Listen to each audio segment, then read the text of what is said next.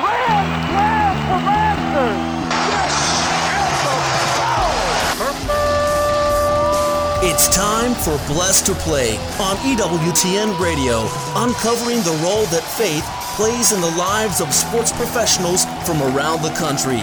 And now, here's your host, Ron Meyer. Fire score! My guest today is the host of CBS Sports Radio's late night show Hours with Amy Lawrence. The show can be heard weekdays from 2 to 6 a.m.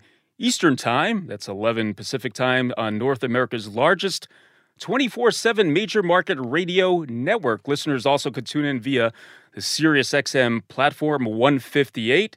Uh, prior to joining CBS, Amy spent nine years at ESPN Radio, where she was the only regular female host. She had local radio stops in a number of cities, including Oklahoma City, where she was the first female in state history to pilot her own sports radio talk show. She's handled basketball play by play, color duties, and a whole host of other things in her sports announcer's career. I'd like to welcome Amy Lawrence to Blessed to Play. Amy, thank you for joining us. You're welcome, Ron. I appreciate the intro. Gosh, it takes a long time when you're old and you have a long resume. well, truth be told, I actually had to shorten it up. So there we go. So we could get enough time in to interview you. But this has been quite a journey for you in an industry that, uh, uh, as you know, has been male dominated. Before we get into that, I want to know where did the curiousness start when it comes to analyzing sports? Well, I started playing when I was in third grade. Uh, I was a little leaguer in my state of New Hampshire, my home state of New Hampshire, and I remember uh, still being so proud to put on the uniform. But initially, my interest in sports was about playing. It wasn't about analyzing or breaking them down mm-hmm. or even watching them, Ron. I didn't watch sports when I was younger either. Uh, I would say about 13, 14, I started watching the NFL uh, at home with my stepfather, and I remember being so consumed by the excitement. I knew nothing at all about what was happening on the field, but I just knew it was exciting, and the adrenaline was there when John Elway and the Denver Broncos had this 21 point fourth quarter comeback. I remember that game specifically playing against the New England Patriots. And I was hooked. And from that point, not only did I start watching football a lot more, but I began to watch the NBA. And so mm-hmm. I cut my teeth on late 80s, early 90s NBA, which to me is the golden era of the NBA. Everything from the Celtics versus the Lakers to the Bad Boys, the Pistons, um, and then even into the Michael Jordan years. And I tell people all the time, uh, I feel sorry for you if you never saw that era of the NBA or never saw Michael Jordan play because it would change your your perspective on basketball. Uh, and so that's really where it started. And when I was a junior in high school, I was actually about to submit an application for the Naval Academy. Mm-hmm. And I had, you know, I had family that live in Maryland, and I had spent some time walking around Annapolis, and thought maybe that was the right path for me. Uh, thought maybe I would play basketball in college there, and then I realized that what I really wanted to do was talk about sports for a living. Now, I am still uh, a play-by-play announcer at the very core. That's my first love, and one of these days, it's my dream to work in the NBA, uh, either for a specific team or for a network. But it turns out I'm okay at talking about sports in a talk show format too, and so I started doing it. I'm glad there are no tapes or recordings of what it was like when I was uh, really early in my career. I uh, just celebrated 20 years in sports talk radio uh, last year, actually, and so I'm glad there are no recordings from year number one. Uh, but yeah, it's it's become a passion of mine, more so than talking about sports, but connecting with an audience now through the lens of sports has really become the goal and the the vision for my radio show. So let's put the play-by-play hat on. Growing up in Concord, New Hampshire, in the Boston market, I'm thinking Johnny Most. But who were those announcers that had an impact on your career? Well, definitely Johnny Most, and that gravelly voice, and that uh, that approach that was so much geared to the Celtics fans themselves. And the reason that it mattered to me is because we grew up in the boonies in New Hampshire, uh, Concord, excuse me, and I didn't have cable TV when I first started to follow the Celtics. Uh, and so I would listen to Johnny Most, tail end of his career, but of course there are plenty of recordings out there. And then Glenn Ordway mm-hmm. was the was his partner, but also went on to do play by play. And Glenn Ordway, a long time host as well it, at, at a Boston station. And so I began to listen to him on his talk station as well as listen to other sports talk too, just to kind of follow the teams that I was falling in love with. And that's really where I got the bug. So I went to undergrad for communications, but at the time, even knowing what I wanted to do, I had a lot of people in my life, whether it be principals at school or family members, say to me, Women don't do sports talk radio. That's not what women mm-hmm. do. So make sure you have a backup plan, which initially I did. I worked on an accounting degree. I, I have an accounting degree, and in addition to my communications work, I definitely needed that accounting, uh, the accounting acumen, so I could have side jobs and to supplement my radio income when I was early in my career. Uh, so I definitely did listen to a lot of sports talk radio, but once I started into it, it became really me forging a path that was unique to me because there were no other women doing it. I didn't have any other women to listen to that sounded like me or looked like me. And and so I really don't listen to a lot of sports talk radio now, but even going back the last 15 years because I felt that it needed to be a style that I crafted on my own because I recognized early on mm-hmm. that that I was different than most of the rest of the industry. Well, no more crunching numbers for Amy Lawrence. Blessed to play Ron Meyer, joined today by Amy Lawrence. She's the host of CBS Sports Radio's late night show with Amy Lawrence. So let's talk about this journey. And uh, it's always intriguing to me, whether it be an athlete's journey or, in your case, an announcer's or a uh, sports show host journey, because it's filled with adversity. But you were in a male dominated industry. You had uh, stops in places like Providence, Rhode Island, Lebanon, New Hampshire, Syracuse, and Rochester, New York. You weren't always welcomed, Amy, and quite, you lost your job on a couple of occasions. Uh, people were criticizing you when they didn't really have a valid criticism, but you had this stick to itiveness to keep on doing what you're doing. And it wasn't for the money at first, for sure. Oh gosh, it's still not for the money. Anybody who gets into radio thinking it's about the money is woefully it really woefully I'm trying to think of the right word uh, misinformed about our industry and it's getting smaller and smaller uh, so a lot of women that i know now who come into the business uh, not only is tv more appealing it's I would say less work uh, than doing a radio show, but it's also more lucrative if you get to some of the higher echelons and you kind of work your way up. That's not radio. Radio for me is really about the love of of the art form, the love mm-hmm. of of creativity, the love of connecting with an audience in a way that they don't feel like they're missing anything just because they can't see you or see what you're talking about. Um, so yeah, t- to me, it's always been more about pouring into it my personality and creating mm-hmm. a style that was that was special and unique for me, but also one that listeners can't find anywhere else. And not just because I'm a female, right? Not just because uh, I sound different, but because I offer a different product. Yes, you have to be able to talk about sports, but you also have to be able to entertain. And you know, Ron, there are 8,300,000 options these days between podcasts, between other radio shows. There's multiple networks out there, whether it be satellite, whether it be CBS Sports Radio, where I am. Hosts come and go, voices come and go. How can you get people to care about you and what you have to say, even if you don't? Necessarily talk about something that they want to hear. And that's the challenge in network radio is that you have an audience of not just the entire United States, but we have international listeners as well. Yep. People can connect with us digitally all the time on demand. If I'm talking about a team in Portland, let's say, how can I get people in Florida to care? If I'm talking about a sport like tennis or golf that is more niche, that people don't all care about everywhere, how can I still keep them engaged and keep them listening? So that's the challenge when it comes to network is to be able to hook people so they care about you. And that's that again, that's really what it comes down to in radio. People need to care about you and care about you know what it is that you have to offer even if they don't necessarily find the subject matter to be that interesting Let's talk about uh, connectivity with your audience, that connection, because I think you came into the industry, I would say, pre social media, and now everyone is on social media.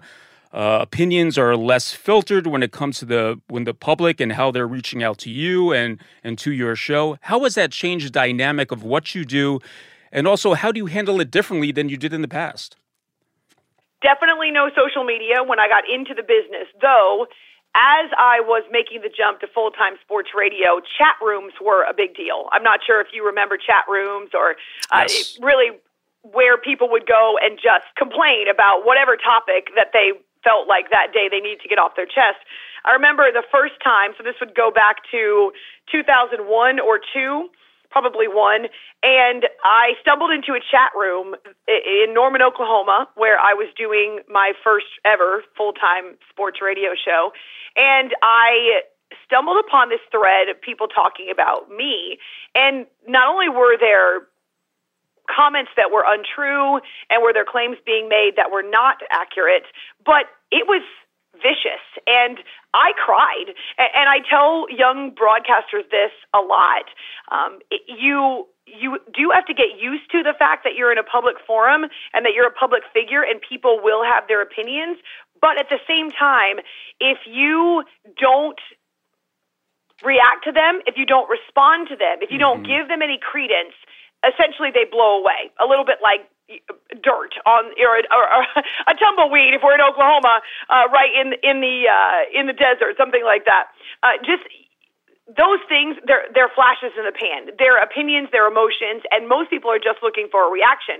If you cannot react to them and you can allow them to just blow away well they don't have power over you. But also you, you talk about connection.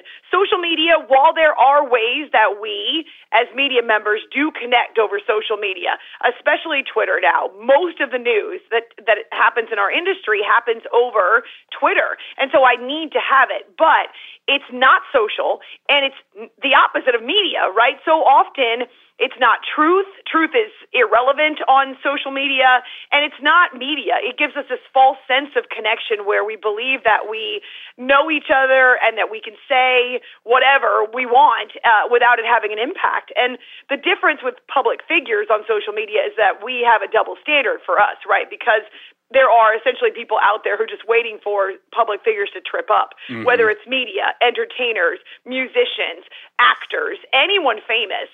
Um, it's it's just this crazy web, almost where we're waiting for, and by we I just mean American society, waiting for these people to make a mistake so we can point out to them, you know, that that they've screwed up. So social media is definitely a trap, and I am very careful. I have very strict rules for myself. I don't insult people. I don't call people names. I don't use words on social media that that can be construed as offensive, obviously. Um, but really, I don't use it to engage the same way that I did because I don't need to. Uh, I have my radio shows. That's how I connect with people. Um, certainly, there are connections that are made in the business over social where we find guests and we're able to uh, have more people on our show that we probably wouldn't have found otherwise. But when it comes to interacting with listeners, I'm very careful now to recognize that Twitter, especially, is only a snapshot. It represents such a small percentage of the audience.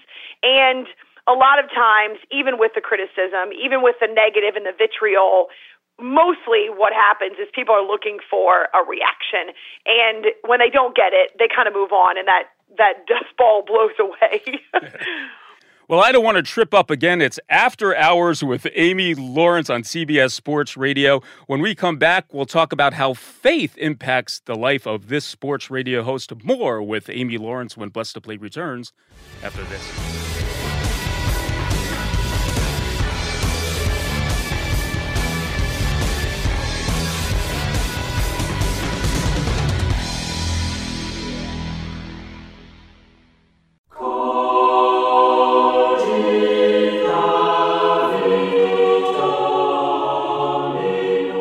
God, I hope with complete trust that you will give me, through the merits of Jesus Christ, all the necessary grace in this world and everlasting life in the world to come.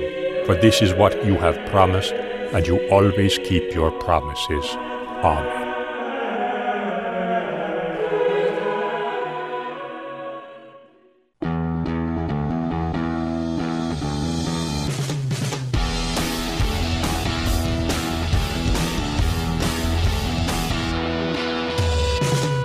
Welcome back to Blessed to Play. Ron Meyer joined today by Amy Lawrence. She's the host of CBS Sports Radio's late night show, After Hours with Amy Lawrence, which can be heard weekdays from 2 to 6 a.m. Eastern Time, 11 Pacific, and uh, it's on Sirius XM 158 as well.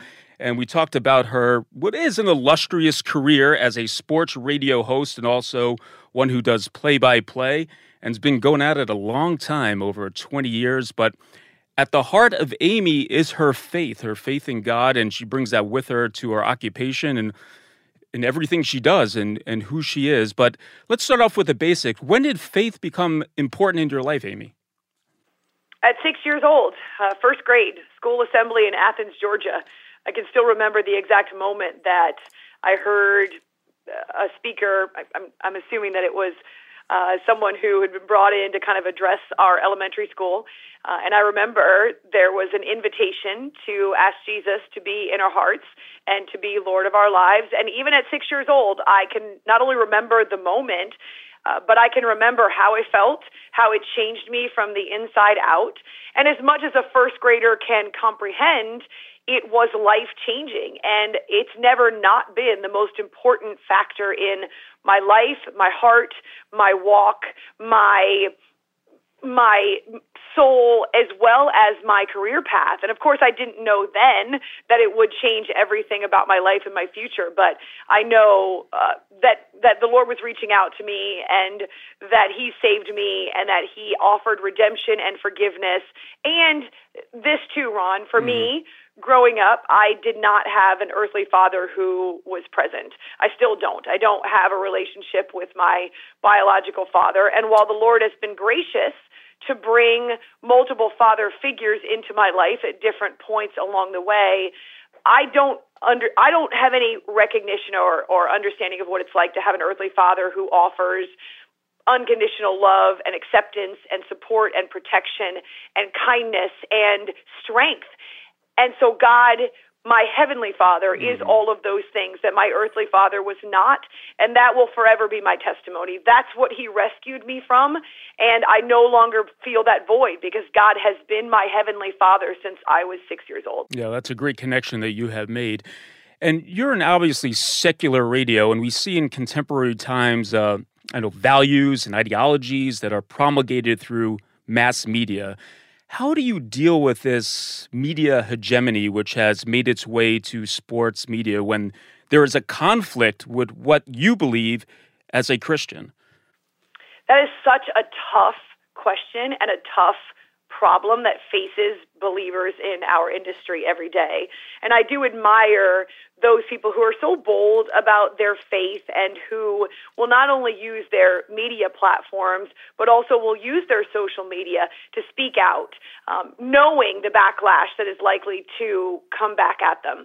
Ron, I would say this the number one thing I tell young people, and this is even in my new class that I taught at Syracuse this spring, whether it's about faith or it's something else, your number one responsibility while you are on the air and in your interactions as a host or as an announcer is to your company, right? They've hired you, they've given you a job, the Lord put you in that position mm-hmm. and gave you a platform, but your platform is owned by another authority. Your platform is owned by, in my case, a, a, you know, parent company, Audacy, and my responsibility is to them. Meaning, I can't go on the air and start preaching about all the things that I believe and and all of the ways that I think you know, our society has missed the mark, right? Like those are my beliefs and, and my values and anyone who has a personal conversation with me knows right away what I stand for. Mm-hmm. I do not hide it. But God has put me in a position where I need to be respectful of my company. So I do not talk politics. And it's not as though I hide my faith. There are plenty of people who recognize and who have said to me, uh, your faith shines through. But I recognize that if I'm not in that arena, I can't be an influence. So I also need to be, to be mindful and to be respectful of my company. So I, I don't wade into the controversial uh, when it comes to faith. And, and I just understand that God can use me to connect with people personally without me preaching about my values and beliefs on my radio show. So my responsibility is to my employer. Now, when it comes to how I work my faith in, I do believe it's more about the fruits of the Spirit, Can you have kindness? Can you have grace? Can you show mercy? Can you be compassionate uh, without overtly sharing my faith? All of those qualities shine through. And we know that's part of being a Christian is to have those fruits of the Spirit and to, to stand out because of who you are and how you relate to people and how you love one another. It's not necessarily the words that we say, mm-hmm. it's about how we love people. And isn't that what attracts most people to Jesus is how he loves us and how he interacts with us? Us and, and his grace and his mercy. And so, yeah, it's, it's a tough line to walk. There are times when there are you know, big social headlines or, or cultural and society uh, topics and subjects that I'm uncomfortable with. Mm-hmm. And so I ask God to give me wisdom. I ask God to give me guidance. And, and I'm very careful to speak the truth in love as much as I possibly can. But that's the thing. I'm not going to lie and I'm not going to go against my faith. Uh, but but there are ways to share what we believe and share the truth in love without being accusatory, without being rude, without being uh, self righteous. I, I don't want to be any of those things because then your message is lost as you speak it. And your point is well t- taken. It's that inward transformation that comes through with faith, how God transforms our lives, and then we're able to be the person that we want to be in Him. Which brings me to the next question. How do you pray? What sustains you for you to have strength to do what you do as a Christian in secular media? You have to draw strength from God, I would think. So, how do you pray? What gives you that nourishment, if you will, to go forth every day and do what you do? Well, the number one most important thing I believe is humility. This is not me who's created this incredible career for myself and everyone look at me. That that's now how I feel about it. God has opened doors for me. He's given me opportunities, but I also look back and I recognize there were times when I wasn't ready for his blessings. There were times when I wasn't ready for his platform, Ron. There were times when had he put me in that arena, I would have crashed and burned and I would have done more damage than I did good. And so uh, I think the first thing to recognize is that God gives us these opportunities, but he can just as easily take them away if we are not handling them with with the right grace and and recognition about what's most important. And so pride, I think we have to be very careful in in this arena or any arena not to have pride and to believe this is me. Uh, but so humility is so important. Obviously, grace is so important too, and patience. Um, and as I say, speaking the truth, but doing it with love, not divisive or accusatory. Um, and for me, I recognize work is it's a significant part of my life. In fact, it's my mission field. It's funny because it's not just my job or even my career. It's a mission field and a platform that God has given me, and I'm so grateful for that, but also humbled by it. And so away from work, I it's not it's only a part of who I am. I I obviously have to do a lot of work from home, but I teach kiddos at my church on Sunday mornings, 4th and 5th graders. That's mm-hmm. another gift that I believe God has given me is to teach. So I do that and I have a small group uh, with my church that is so important for us to share and connect and support and encourage one another. I have relationships with girlfriends um, and and a couple family members where we can also and I've moved so many times in my life that I don't have a lot of friends locally and no family locally in New Jersey, but it's important to be on the phone or to stay connected with other believers so we can support and encourage each other. And then my own time praying and my own time in the Word and listening to podcasts and just having that space where it's not completely full of what we do and and the media and all of the input right tv radio r- the internet all of those things uh, we can get lost in that when a lot of times um, it's not our reality. So we have to stay refreshed. We obviously need to spend that time with the Lord, um, that quiet time with the Lord. And I will confess, there are times, stretches, football season, where I struggle with it. Um, but to, to get away from work and to walk out of the door every morning, um, to come home, to have a peaceful house, to spend time with friends and family, and then, and most importantly, to stay connected to a local church and to recognize that that really is the refreshing and it fills us up when we run out. In our remaining moments, we have a little bit over a minute remaining. You have seen many great athletes during the course of your career, but is there one athlete that you said, wow, they have incredible God given talent? Oh my gosh, just one? Just one. Oh goodness. Well, I I do love what we've seen from Steph Curry. And and I would say, as I told you, going back to the late 80s and 90s, where I fell in love with basketball with the NBA. Steph Curry and the Warriors, but Steph is a Christian. He talks about God openly. Uh, he and his wife and his family, they have a, a deep faith, and it's always been real important to him he's returned the joy of basketball, I think, to so many fans because mm-hmm. of the style with which he plays, the wild abandon. Of course, it's the talent, but it's also the fact that he, that he incorporates his teammates. He loves his teammates. I mean, they they really enjoy playing, and so that I think it's contagious. The way that he plays, the fact that the Warriors are so much fun to watch, and it really has rekindled my love for the NBA uh, in ways that I kind of thought was lost when I was a kid. And, and when I stopped watching as a fan and started watching as a host, it's it's fun to see the Warriors and Steph Curry as the spearhead.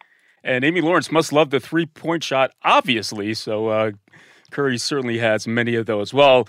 Amy Lawrence has been our guest. Uh, she's the host of CBS Sports Radio's late night show After Hours with Amy Lawrence. The show can be heard weekdays from 2 to 6 a.m. Eastern Time on North America's largest 24 7 major market radio network. Catch her on Sirius XM 158 as well. Amy, thanks so much. That was awesome to learn more about your career, obviously, that spanned over 20 years, but what's at the heart of who you are, and that is your faith life. And I thank you for joining us here on Blessed to Play. Oh, it was an honor to join your show, especially to be able to talk about my faith. I don't have that opportunity very often. So thank you, Ron, for giving me the forum. Yeah, thanks so much. Hey, Blessed to Play fans, check us out on the web at blessedtoplay.com. That's blessed, the number two play.com. You can like us on Facebook, hit us up on Twitter at uh, Blessed to Play.